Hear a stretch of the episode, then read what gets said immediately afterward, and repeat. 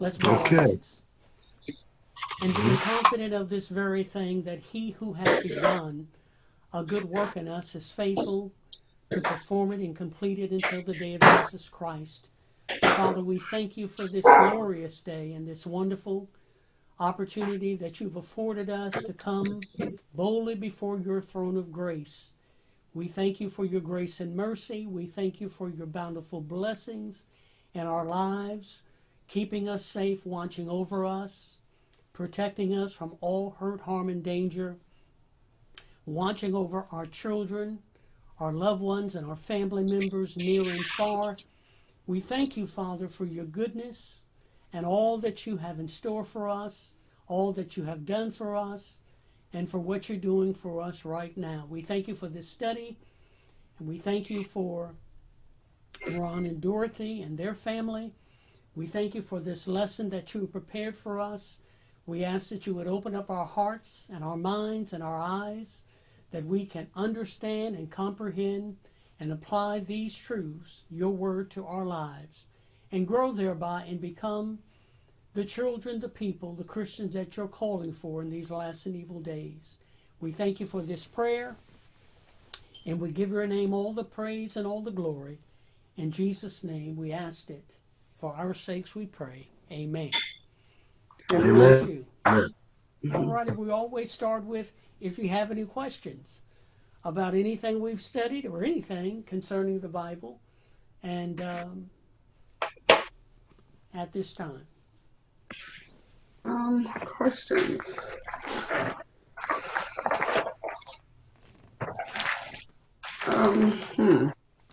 My sister-in-law invited me to a memorial. She's Jehovah Witness, and they're having a memorial talk on the 27th of this month. And so as a, I guess they had a special talk leading up, that will lead up to the 27th, in regards to how do you find, how do you find the pearl of high values? So, you know, they talked about the healing and different things that Jesus did. And at one point they mentioned that in the kingdom that's to come is when you'll get your healing. In the future, God will bring healing. And that stuck out to me because, you know, we can get the healing right here and right now because of what Jesus did on that cross for us. So 2,000 years ago. Yes. So we're supposed to reconnect, my sister-in-law and I, and you know, shared what I heard with her. We always talk about God and the different things that, you know,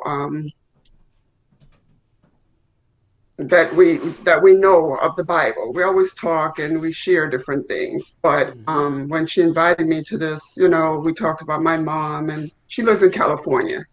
So she said, you know, if you're interested, I would like you to come and listen to the talk about the memorial. And then that's how I got involved with this.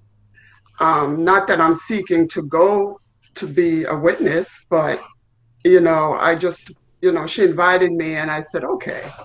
But that really stuck out to me because, you know, there's a problem there that they're lacking.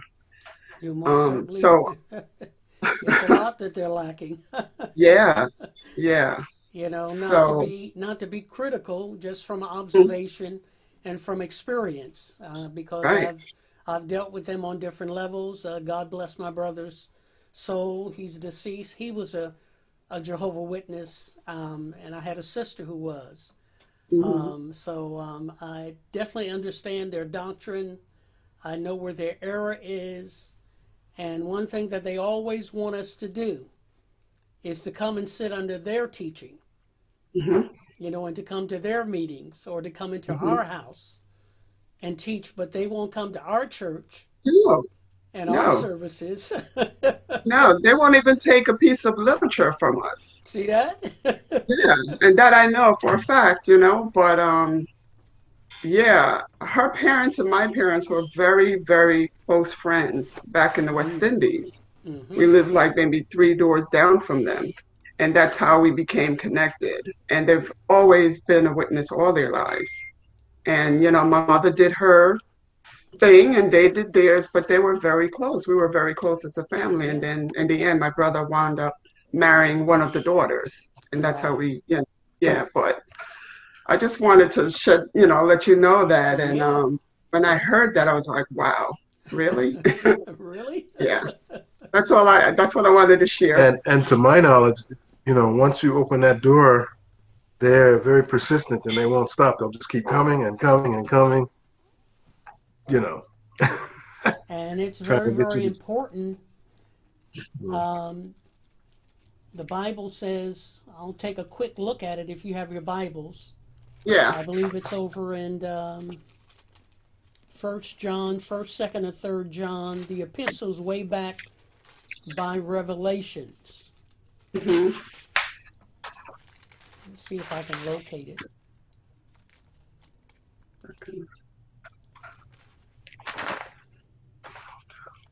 Yeah, it's in the epistle of 2 John, chapter 1, verse 10.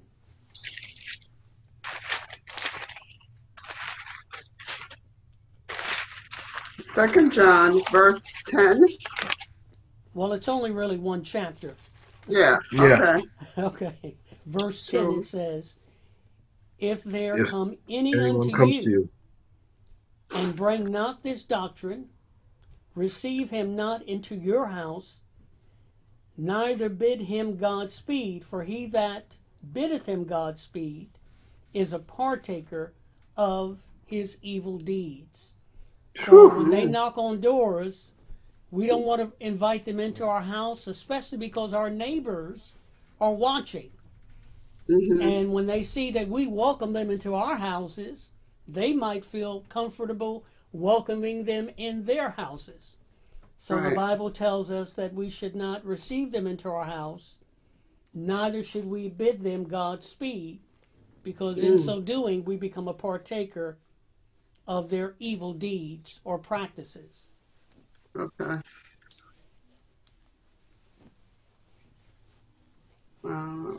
Today's what? Today is the... yeah. So one knocked on my door many, many years ago, and I says, this is not a good time for me.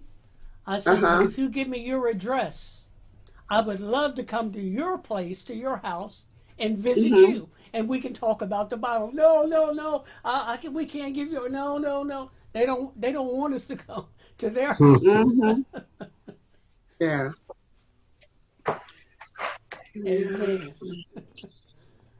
Yeah. Lord. Well, we'll keep praying for them because they need to be saved. They think they're Christians, but they need Jesus and a revelation of who Jesus is, not Michael the Archangel.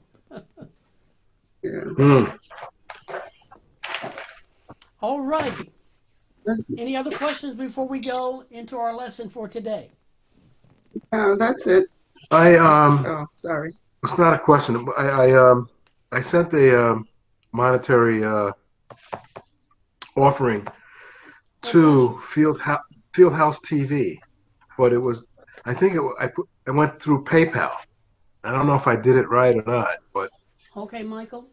Brother Ron said he sent an offering through the Fieldhouse, through PayPal, and he doesn't know if it was received or accepted. Okay, well, or accepted. So he says we'll keep studying and he'll check. All righty. To see if it was received, and he'll let us know. Yeah, he'll let us know. Wonderful. Okay, wonderful. Okay, we can begin. We've been talking about the power of godly believing, how important it is to believe right. And when we say believe right according to the scriptures, and we have been talking about deciding what we want from God when we pray, identify what we want. And we talked about believing that we have what we pray about or what we believe God for, believe that we have it. And we left off in the book of St. Mark, chapter 11. And so let's turn our Bibles there and pick up with that particular text, and then we'll go on to other scriptures.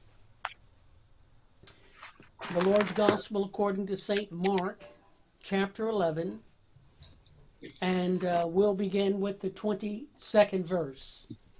And we talked pretty extensively about Mark 11:22 last week, where it talks about having faith in God, and we said that there are some translations of this particular scripture that says have the faith of God, or the God kind of faith. And we define the God kind of faith according to the scriptures over in Romans chapter 4, and we'll look at that a little bit later. Who God, who calls those things that be not as though they were. And so now we're going to pick up in the 23rd verse of Mark, and we're going to unpack this and go on to other scriptures. Mark 11:23, Jesus says, "Verily, verily, or truly, I say unto you that whosoever shall say unto this mountain, Be thou removed, and be thou cast into the sea, and shall not doubt in his heart, but shall believe those things which he saith shall come to pass, he shall have whatsoever he saith." So let's look at verse 23. How many times do you see the word say or saith? Going to you. One. I say about 4 or 5 times. That's a lot in one verse. That's 23. Yeah. So Jesus is putting an emphasis on what we say and the words that come out of our mouth when we're believing God for something. And he emphasizes or says again and again, whatsoever you say to the mountain, whatsoever you say shall come to pass, you shall have whatsoever you saith. So the Bible teaches us that we can have what we say. And that's very important, because what we say and the words that we say determine what we receive, whether it's good or bad. The Bible says that death and life is in the power of the tongue. That's in Proverbs 18:21. Death and life is in the power of the tongue. So I sent out a text this morning about health, that it's important to eat the right foods, but even more important than that is thinking right and speaking right, talking right. And oftentimes, maybe out of ignorance, we can talk our way out of the promises of God and the good things that God has in store for us. Let me give a case in point, an example. Say, for instance, you're feeling, like you're coming down with something. And you say to a friend or a family member, I'm taking a cold.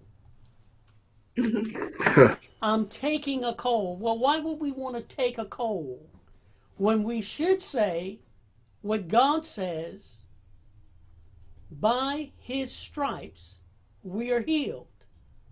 So instead of saying, I'm taking a cold, why can't we just say what God says? By his stripes we are healed. First Peter 2:24. We need to train and practice our thinking and what we say, that we should say what God says about our situation, about our problems, about our health, about our families. We should come in agreement with what God says and confess that and believe what God says, instead of just anything that comes into our minds and our thoughts and saying and repeating that.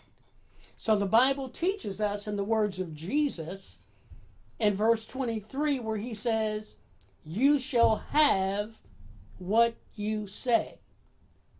So what we say, our words, can become a self-fulfilling prophecy.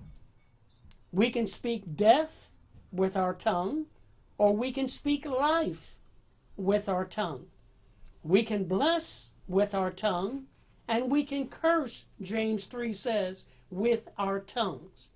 So the power of speaking and the power of words, the Bible teaches us, is very, very, very important. Any questions about anything that we've said thus far?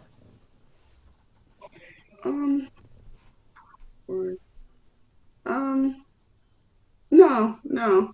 I guess sometimes the first reaction when you feel like you're coming down with a cold is to think you're coming down with a cold.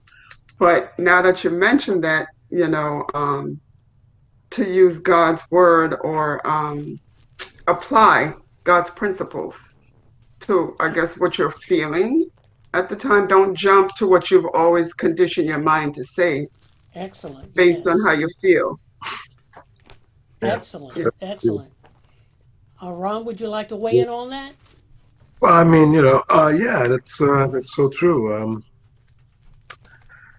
Point in case, case in point, that you always catch a chill. You always say before she even gets anything.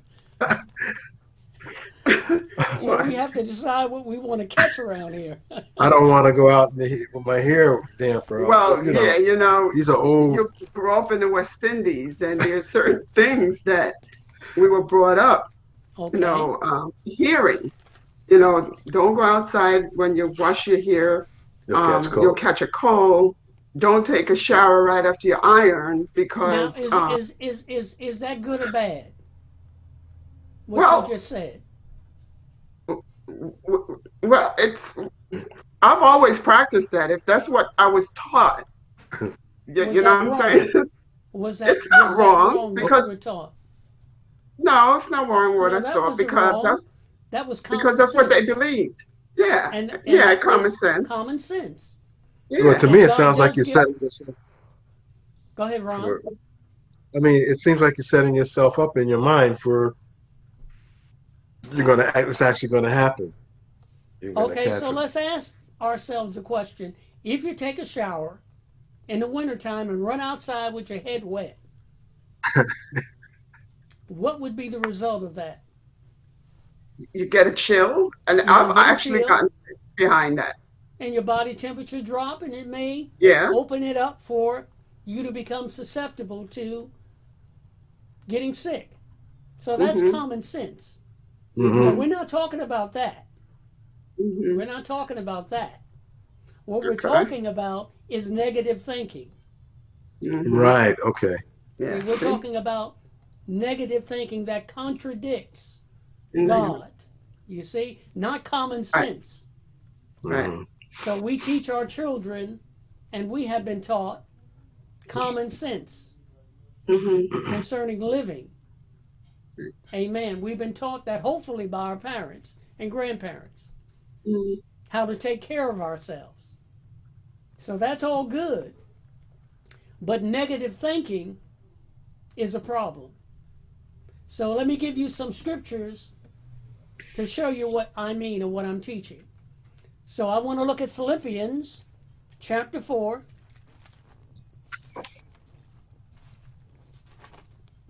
And the Apostle Paul teaches us, after we pray about something, chapter 4, verse 8. Amen. Okay, and I'll read it. Or Ron, you can read it. You're there. Chapter 4, Philippians, verse 8. Finally, brothers and sisters, whatever is true, whatever is noble, whatever is right, whatever is pure, whatever is lovely, whatever is admirable, if anything is excellent, praiseworthy, think about such things. See, think about such things. Think on these things. Think positive on, things. Say positive things, godly things. Think on these things. Mm-hmm. So that's why what we think about is very important, not only to our health, but even to those around us who are listening. So there's an old saying that says, if we sow a thought, we reap an act. If we sow an act, we reap a habit. If we sow a habit, we reap a character. And if we sow a character, we reap a destiny. So our thoughts are important. Our words that we say out of our mouths shape our destiny. They're very important. That's why Jesus said in Mark 11:23, you can have what you say. And so Paul is encouraging the saints at Philippi what to think about. Because what we think about is what we talk about and what we say. And if our thoughts are negative, Jesus says that the mouth speaks the abundance of the heart.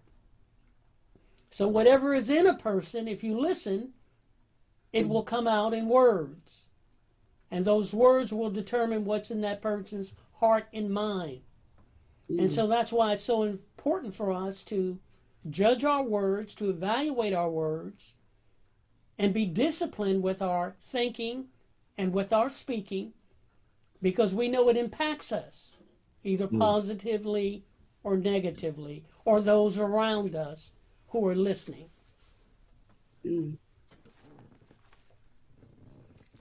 An Old Testament example of speaking wholesome words, or right words, or godly words, or that which is right, can be found in the book of Jonah. That's an Old Testament minor prophet after Abraham, after Isaiah, Jeremiah, Ezekiel, and Daniel. If you would turn to Jonah, Jonah chapter 2.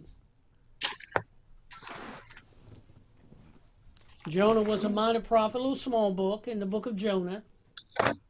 And we know pretty much about the story of Jonah being swallowed up by the whale. Yeah. Amen. Okay. Amen. Down in chapter 2, verse 8. And let me give you a little background of this particular scripture before I read it. Jonah disobeys God. God tells him to go to Nineveh. He decides to go to Tarshish. He takes a ship. He gets out on the ship. He's out of the will of God. And a storm comes. And the sailors on the ship wakes him up. They're all praying to their gods. And they cast lots, and the lot falls on Jonah. So they know Jonah's the problem. So Jonah admits it, that he's running from God, and he said, throw me overboard. And they threw Jonah overboard, and the storm ceased. So whatever was going on in Jonah's life, he almost caused the whole ship and everybody on it to go down with him. That's a whole nother sermon there. But now Jonah's in the belly of the whale. In verse 6 of chapter 2, he said, I went down to the bottom of the mountains of the earth. He's describing and giving a description of being in the belly's well. He likens that unto hell itself. And in verse 7, he prays to God. And in verse 8, this is what he says. They that observe lying vanities forsake their own mercy. Another translation reads it this way. They that regard worthless idols forsaken their own mercy. Dorothy, would you read that in your translation? Sure. Those who cling to worthless idols forfeit the grace that could be theirs. Wow. And mine says, okay, those who cling to worthless idols turn away from God's love for them. Whoa. So when Jonah talks about observing, regarding idols or lying vanities, as my scripture says, or worthless idols, what he is basically saying is that we have to be careful what we say and what we observe. And so whatever our circumstances are, Jonah's circumstance was he was in the belly of the whale. That was his circumstance. Whatever our circumstances that we find ourselves in, we have to ask ourselves the question, is this God's best for me? Or is this some kind of circumstance because of my wrong choices that I ended up in?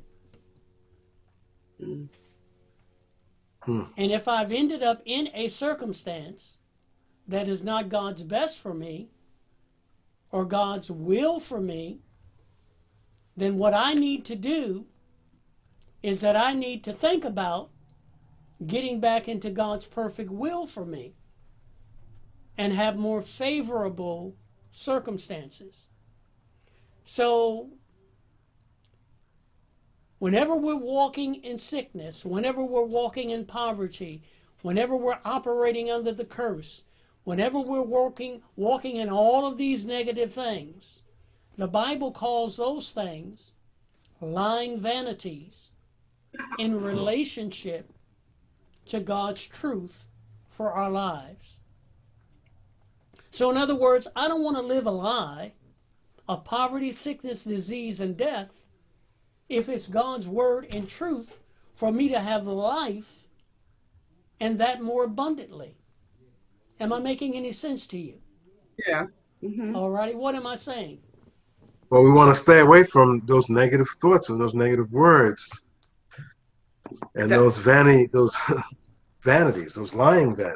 Right. Because those thoughts and those words create our circumstances. Right. Those words and thoughts, when we speak them and confess them, because our words are both death and life, that's in the power of the tongue. When we speak those negative things, we create those circumstances, and we create that atmosphere of fear and defeat and sickness and disease with our words. So if we're in a group or we're talking to a friend or something and you hear a lot of negative situations and negative words and thoughts, what are we to do? Walk away or tell them to be quiet? Or does it transfer to us? I mean, how do you...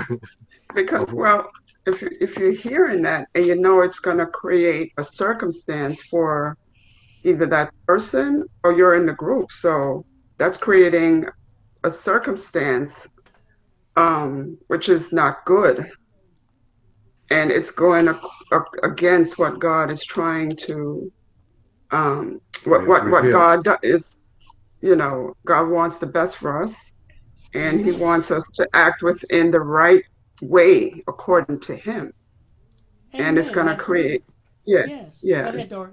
I'm listening. So you know, should you say something or back away? Sometimes dealing with certain people, it's difficult.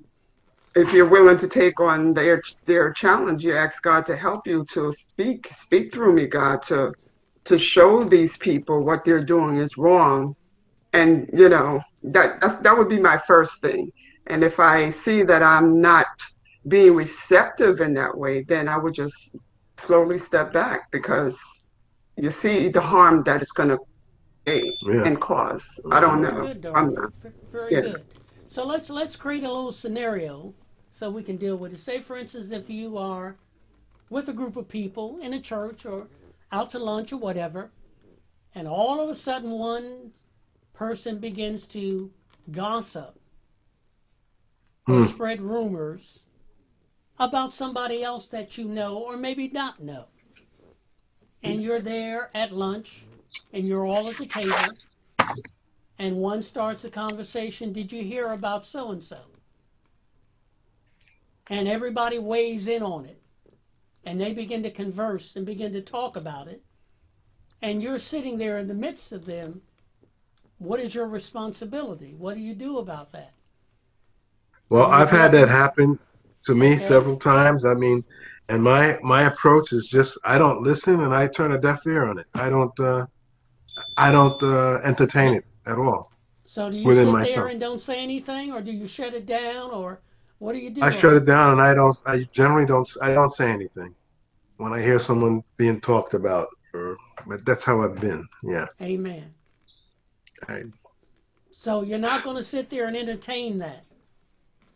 You're not going to entertain it. You're not going to just sit there and listen, but you're going to say to them, look, you know, I'm a believer, you know who I am, but I don't feel comfortable talking about somebody. I don't have all the facts. I don't feel, the Bible says gossiping is wrong.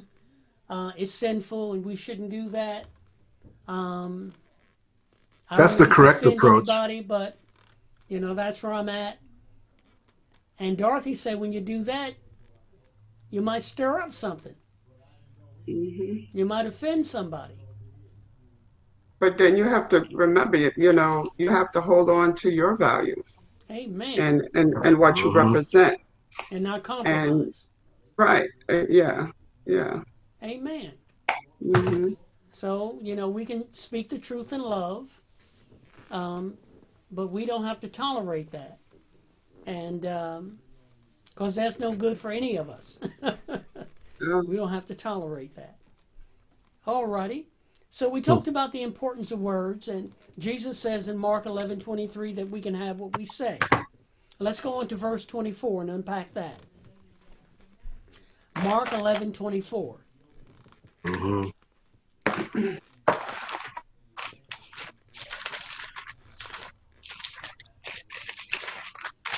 Amen.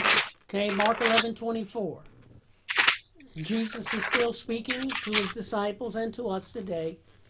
In verse 24 of Mark 11, Jesus said, therefore I say unto you, that whatsoever you desire when you pray, believe that you receive them and you shall have them. So Jesus talks about the importance of right desire when we pray. Because some folks pray and they have some wild, crazy desires. And those kind of desires, if they're not according to God's heart and God's desire, are not going to be answered, those kind of prayers. So selfish desire, ungodly desires, wants and wishes are not going to be answered in prayer by God. But when our desire lines up with God's desire or God's will, then our prayers are not only heard by God, but they're also answered. So Jesus said, whatsoever you desire when you pray, believe that you receive them and you shall have them. So if my desires are pure and they're godly, and I'm praying about a matter, and my heart and my desires are pure and not selfish, when I begin to believe that I receive those things, then I shall have them.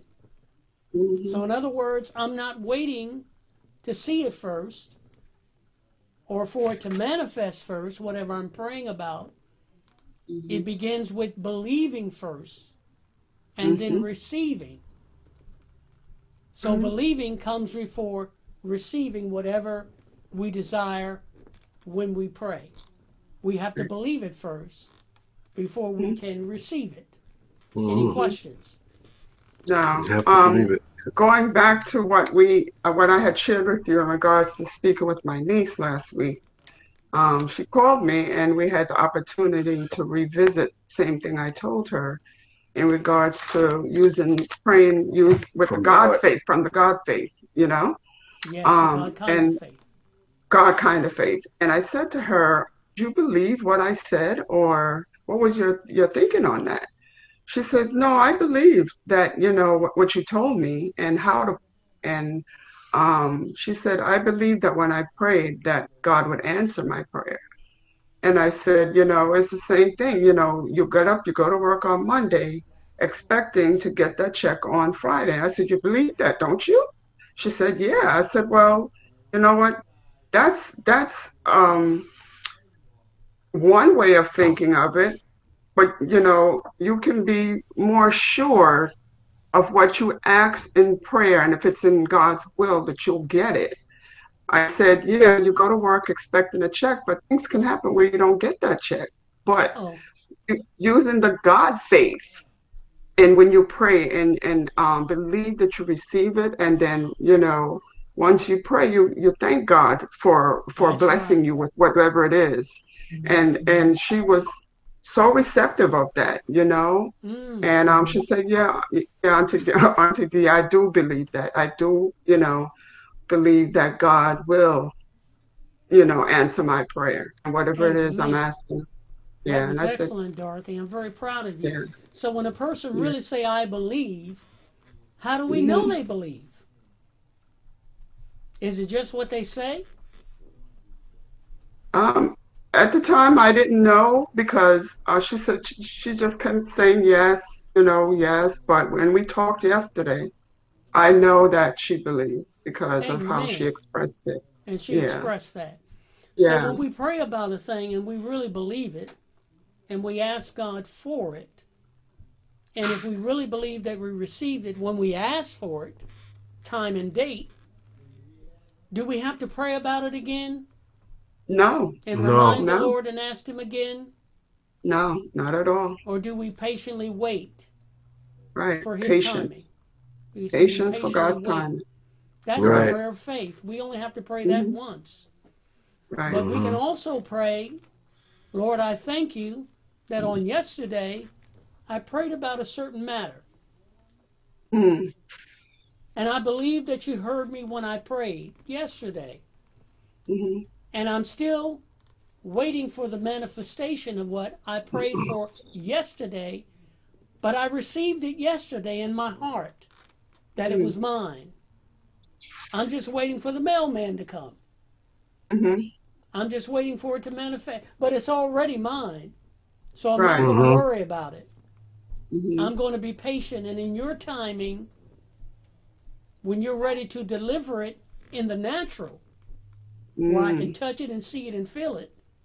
But until then, I'm waiting, trusting and believing in faith that it's already mine. Even though I don't see it, I don't taste it, I don't touch it, I don't feel it, because I'm not moved by those external things. I'm moved by my faith. Mm-hmm. And my faith says, when I prayed, that very instant, God heard me, and He answered, and I received His answer, and what I prayed about, I received it by faith, and I'm waiting patiently for it to manifest. Now, that's the critical point right there, because we don't know exactly when it's going to manifest. Right. Abraham received God's promise at 75, but it didn't manifest until 25 years later. And we'll talk more about that in Romans chapter 4 and how Abraham responded to that, him and Sarah. Mm-hmm. But what God wants us to do is that while we're waiting for the manifestation of healing, we continue to say what God says. First Peter 2:24, by His stripes I'm healed. Now, as we continue to say, I am healed, that's just an example. Or it could be finances, I am rich. It could be healing or whatever. As we repeatedly say that to those around us, people might think that we're losing our minds or we're crazy. Mm-hmm. Mm-hmm. Well, how can you say you're healed and the doctor say that you're sick or you have such and such condition? Mm-hmm. Well, Isaiah says, whose report do you believe? Mm-hmm. Do I believe God's report or do I believe the doctor's report? I have to make a decision. Do I look at my circumstances and say, well, I believe that when it contradicts what God said? Do I go with what God says? Do I say, God said it, I believe it, that settles it? Or do I look at my circumstances which are contradicting what God's will is for my life? Do I look at my circumstances and say, oh, I believe what I see. I believe my circumstances, and oh, I know God said said that in the Bible, but no, I believe what I see. See, that's the test of our faith. Because if our faith is really genuine, and if it's really the God kind of faith, then we're always going with God's testimony or God's promise in His Word, and not by what we see or by what we feel or about what others say. Questions? Any questions about anything I said? No. All righty. Let's look at verse. Go ahead. I'm sorry. Yeah. No, I understand that, because, you know, there were times, different circumstances that I found myself into. I had to pick myself up out of that pit of circumstances, standing on God's word and what God's promises are for me, in the face of what you were going through. Yes. Oh, yeah. So Jonah called them lying vanities. Anything that contradicts God's will for us is not the truth. It's a lie. Whether it comes from Satan or it comes from the media or it comes from whoever, if it contradicts what God is saying, it's not truth. It's a lie. It's a vanity. It's something worthless. It's an idol. It's not truth. So the opposite of truth is a lie. We can't have both of them operating at the same time. We've got to choose one or the other. So I just make up my mind. I'd rather go with God.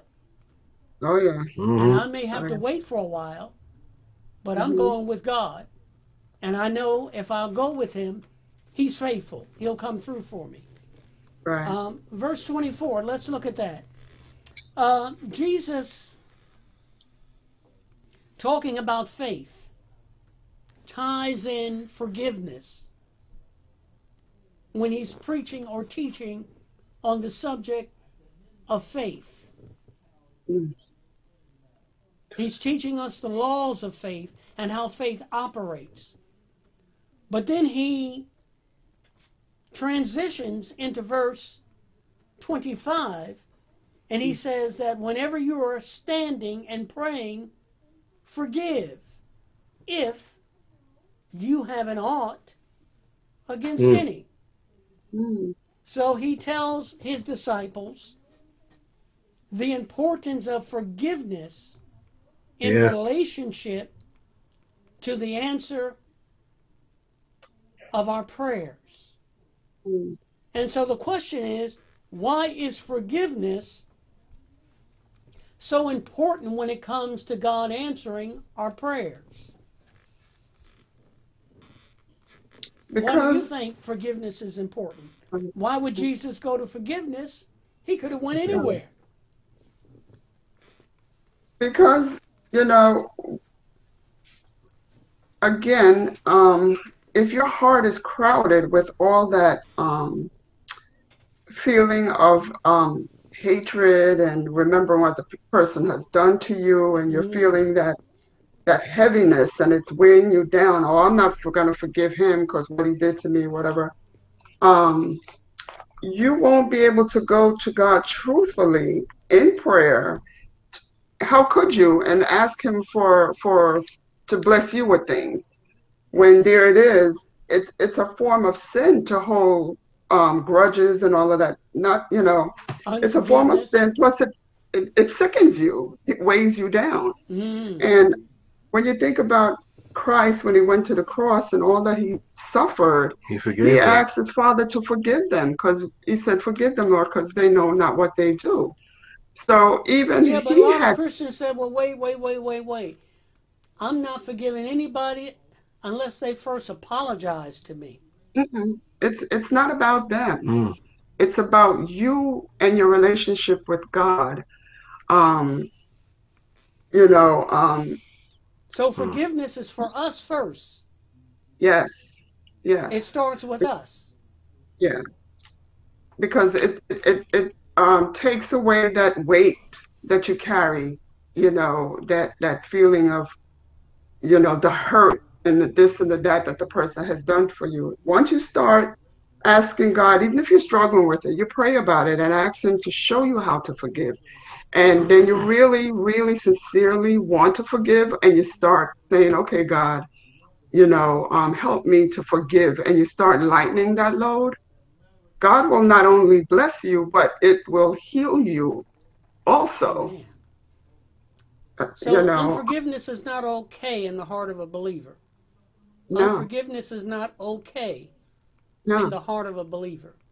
You should be able, you should, as a believer, knowing who God is and what he stands for, you know, you should forgive. So unforgiveness in the heart of the believer, would you say that's a sin? Because unforgiveness in the heart of a Christian, would you say that's a sin? I think it is. I think it is, because it's disobeying God's word. That's right, and that's a sin. Mm-hmm. Mm-hmm. And so the psalmist said, if I regard iniquity in my heart, God will not hear me. Mm-hmm. So unforgiveness can completely short circuit or prevent our prayers from being answered. Exactly. It can nullify our faith. Unforgiveness can paralyze our faith, mm-hmm. where our faith will not function and operate. Right. And so Jesus is saying that if you have an ought against any, so whether you have something against them or they have something against you, it really doesn't matter. What matters is forgiving one another. And there are those who we may have to forgive or should forgive. They may never forgive us, but that's not our problem. Mm-hmm. Exactly. Our responsibility is to obey God and forgive them. And so unforgiveness is like drinking poison in this cup and expecting the other person to die and drop dead. Mm-hmm. It kills us first. That's right. Mm-hmm. It hinders our prayer life, and it causes our fellowship with the Lord to be broken. And it affects us spiritually, mentally, physically, and emotionally. And it opens up our lives, unforgiveness, for all kinds of torments that can come into our lives. Right. So Jesus says that your Father which is in heaven may forgive your trespasses. So as we forgive others, as it is in the Lord's Prayer, Matthew 6, he also forgives us our trespasses, or our faults or our sins. So to the proportion or the extent that we forgive others is the extension to which God forgives us. So if we're measuring out a little forgiveness or no forgiveness to others, then no forgiveness comes to us in return. Mm-hmm. So we can have it the way we want it based upon our decision. Any comments about forgiveness before we move on? And holding grudges would be a form of unforgiveness, right? I mean, why hold grudges? Yeah. And it's a burden. It's a burden on yourself, I guess. Yeah, but people say, you don't know what they did to me. You don't know they hurt me. You don't know what they said about me. Mm-hmm. So right then and there, they have you in prison when you get into that kind of thinking. Yeah. Because all of that thinking is holding you hostage in bitterness and unforgiveness and grudges, and all of that is toxicity. It poisons us. And then when we begin to speak, all that poison comes out in words, and we spew the poison on all those around us, and everybody becomes contaminated. So it just gets worse and worse. So it's not about what they did to me, because we can't change what they did to us. But the way we respond to that, amen, determines God's blessings in our lives. Mm-hmm. And how do we respond to that? with forgiveness, putting it in God's hands and letting it go and moving on, leaving the results to God. He'll take care of that. Right. He said, vengeance is mine and I will repay. That's his responsibility. Our responsibility is to forgive. Any questions about forgiveness before we move on? You said something. Vengeance is mine and I will what? Repay. That's what God says. I will repay. Yeah. God will fight your battle. Right. Do you know what that is in the scripture? No, but there's a famous actor that used that whole scripture in his film called Pulp Fiction. And who was the actor? It was Samuel Jackson. Yes. It was crazy. Yeah, that was crazy. Woo. Yeah. Yeah. But we don't need to go there. No. Yeah. Okay. All right, we're going to go over to Romans chapter 4, and we'll close with that scripture, Lord willing. Romans chapter 4. Yep. And we'll just finish this out, and Lord willing. Okay, Romans chapter 4.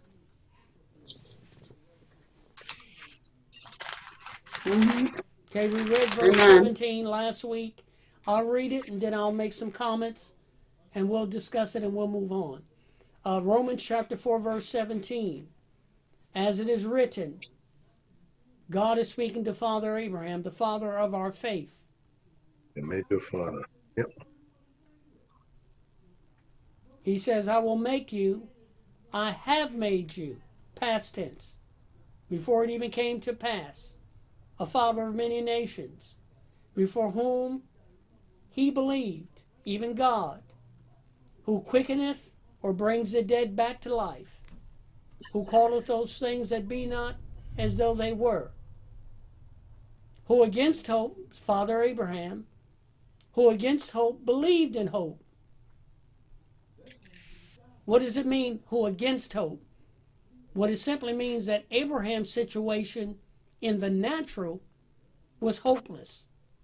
Mm-hmm. Abraham's situation in the natural, receiving God's promise, was hopeless. What do you mean hopeless? His situation was hopeless. Well, God promised him, unattainable. Yeah. Unattainable. Yeah. Humanly speaking. Right. Humanly speaking, for Abraham and Sarah to have children when he's 75, and then God waits another 25 years and speaks of this promise. Now he's 100, and Sarah is 90, and they're still waiting for Isaac, the promised son, to be born. And so his circumstances that he and his wife was living with was hopeless. Her womb was dead, and he was 100 years old.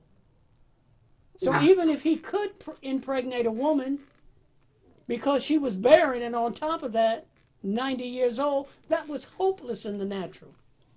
But let's see how he responded to that. Verse 19. And being not weak in faith. So the Bible talks about different kinds of faith here in this chapter. Mm-hmm. So we can see that God speaks of weak faith. And let me just give you very quickly different kinds of faith in the Bible. Justifying faith, measure of faith, unfeigned faith, great faith, mustard seed faith, increasing faith, weak faith, strong faith. So all faith is not faith. There's different kinds of faith that the Bible teaches us throughout the scriptures.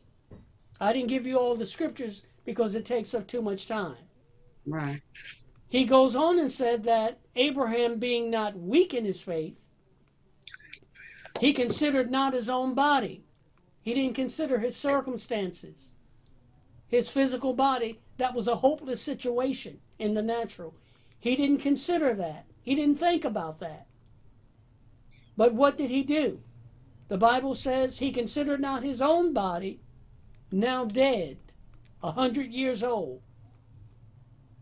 When he was about 100 years old, neither the deadness of Sarah's womb. So their situation in the natural was hopeless. It would even, it's even more hopeless, Ron, of you and Dorothy having another child or getting pregnant. Abraham's situation was more hopeless than yours, in the natural speaking, especially at their age. All right, and let's keep on reading. Abraham staggered not. He didn't waver at the promises of God. He didn't look at the promises of God and say, that's not for me, or that's not for today, or that won't work. He didn't look at God's promise like that. He didn't stagger or waver when God said, you and your wife, Sarah, is going to have a child. You two. No one else. You two. He didn't waver at that or stagger at that through unbelief, but was strong in his faith. Strong in his faith. He exercised the God kind of faith that was given to him, that measure. He exercised it. It became strong.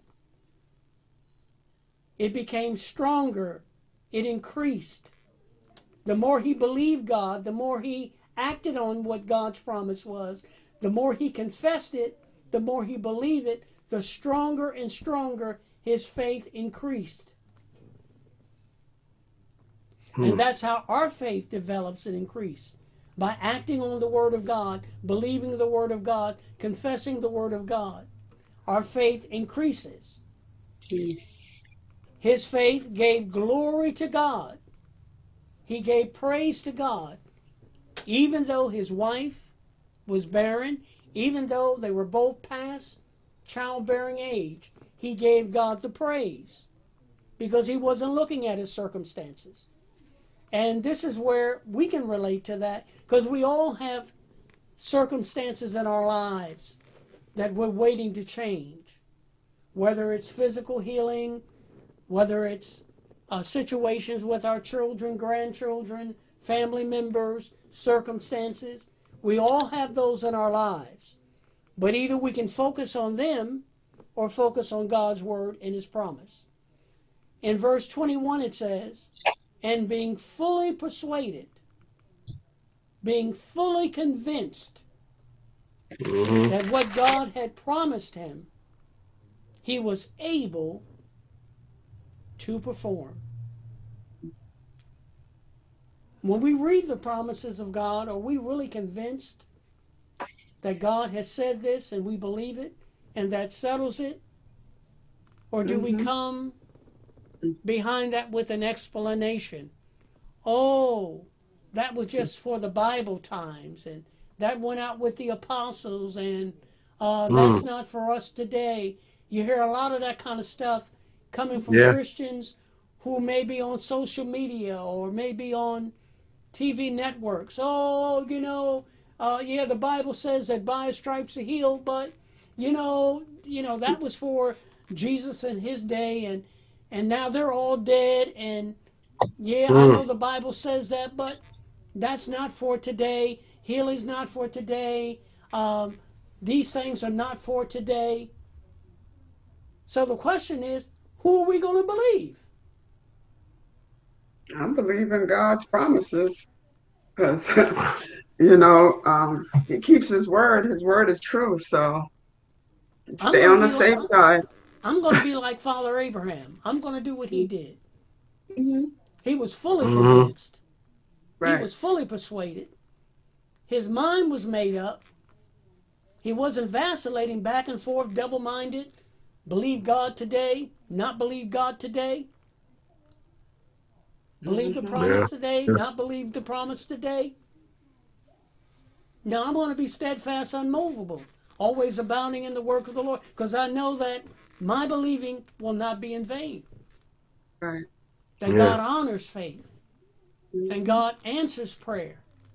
Regardless of what we're facing, regardless of what the circumstances are. It doesn't change God's word. It doesn't change God's character. He's immutable. It doesn't change his promises. Right. But what it can change, if we believe, it can change our life and change our circumstances, and it can change things around us if we only believe. Right. Mm-hmm. If we only believe. I took a lot of slack preaching these principles 30 years ago. I had people sitting in the congregation laughing at me as I preached these principles. Wow. Because they didn't see it happening in my life at that time, 30 years ago. I remember I got in my old station wagon, the doors were falling off. Look at the preacher. He's talking about, you know, what God can do. Look what he's driving. Look what he's driving. He's crazy. Wow. He's talking about you can have what you say, and look what he's driving. And they kept on laughing until one day I pulled up in a brand new car and pulled it up in front of the church, and their mouths dropped. They had nothing to laugh about then.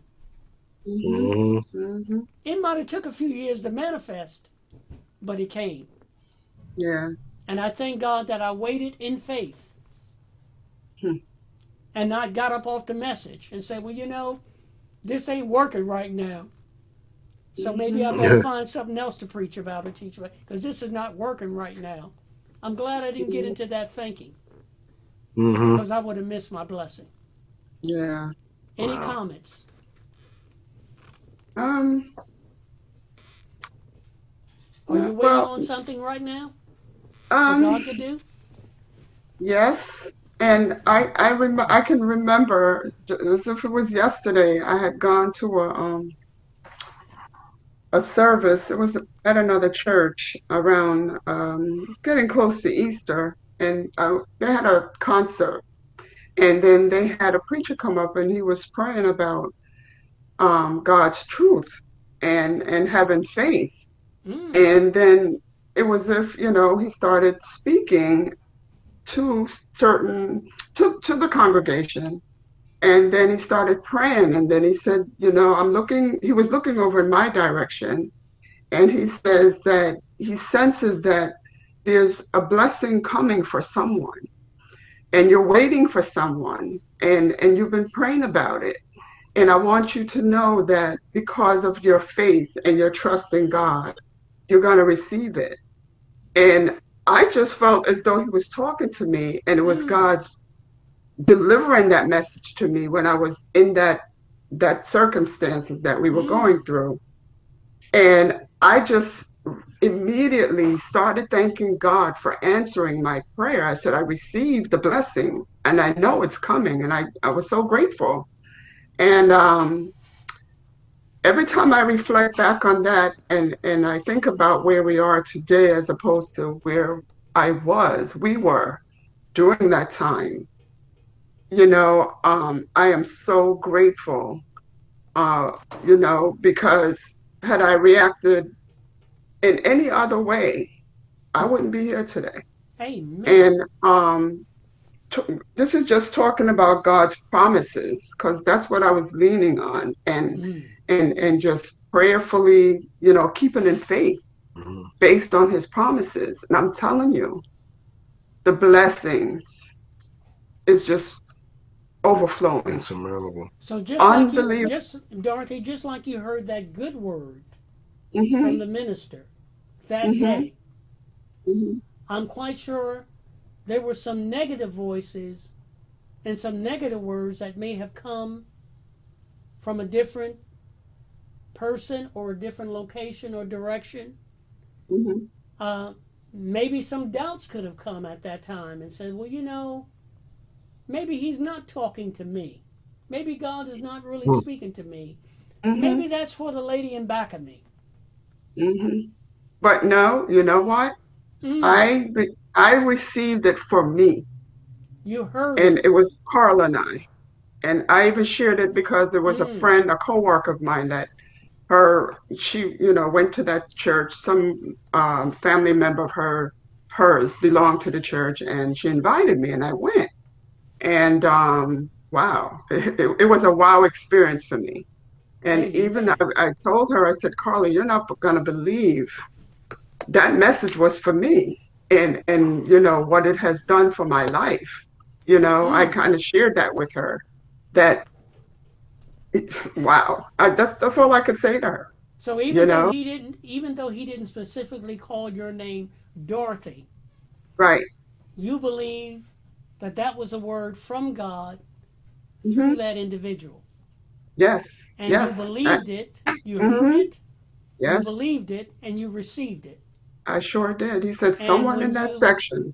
And you say, I claim that. That's mine. Mm-hmm. That word that I just heard concerning my circumstance, that's for me today. I believe that. Yeah. Amen. Yeah. Amen. And that's what God wants us to do. No matter how ludicrous or how wild or how unbelievable, you know, it may sound or how impossible, he wants us to believe, because with God, all things are possible. And that's how it came. And not doubt. The promises are forever. So when we get to heaven, when all God's children get to heaven, because they're waiting for the blessing when they get to heaven. Right. They're waiting for the robe and the new shoes and all that when they get to heaven. And when they get to heaven, and it's all there waiting for them, and God looks at them, and Jesus looked at them and said, it was yours when you were on earth. That's right. You could have had all of this, but you just didn't believe. You believed that you had to die and get here to cash in. Right.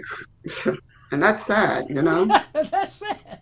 It's sad to because live this whole life in bondage, to live this whole life in lack, to live this whole life sick, and then die and wait till you get to heaven to get your healing, and live defeated all these years, 70, 80, 90, 100 years, just to die to go to heaven to get it. No, that's not what the Bible teaches. Exactly. Jesus said you can have it now. You can't have it all at once, but you can have it if you're willing to wait for it and believe for it. Amen. All righty, well, our time has expired. Forgive me for going over the limit. That's okay. Thank you for that. I do receive that. So we're going to ask if you have any comments on anything that we said, anything that resonated with you. For personal application, what is one or two things that really stood out to you on this lesson today that you can share with us? Well, it's very important to have strong belief and to, you know, walk that life of knowing that God is forever present and, you know, will answer your prayers. Amen. So that's how I feel. Amen. I really genuinely believe. Amen. Yeah. Dorothy?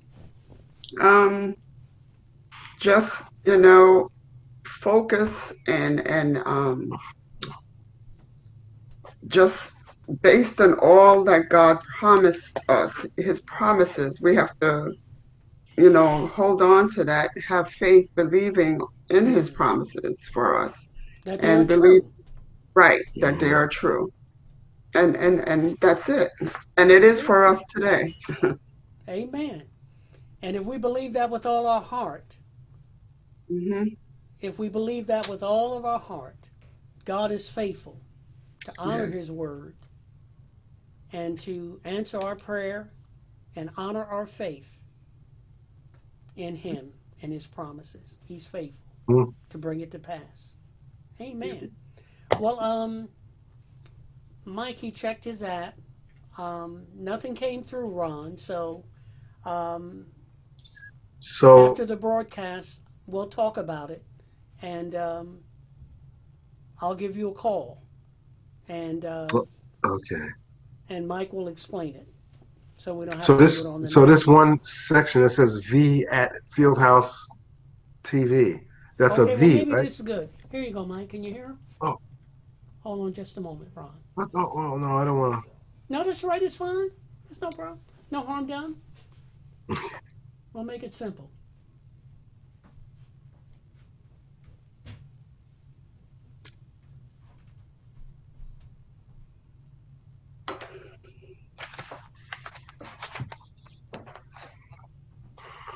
Okay, my son is doing something.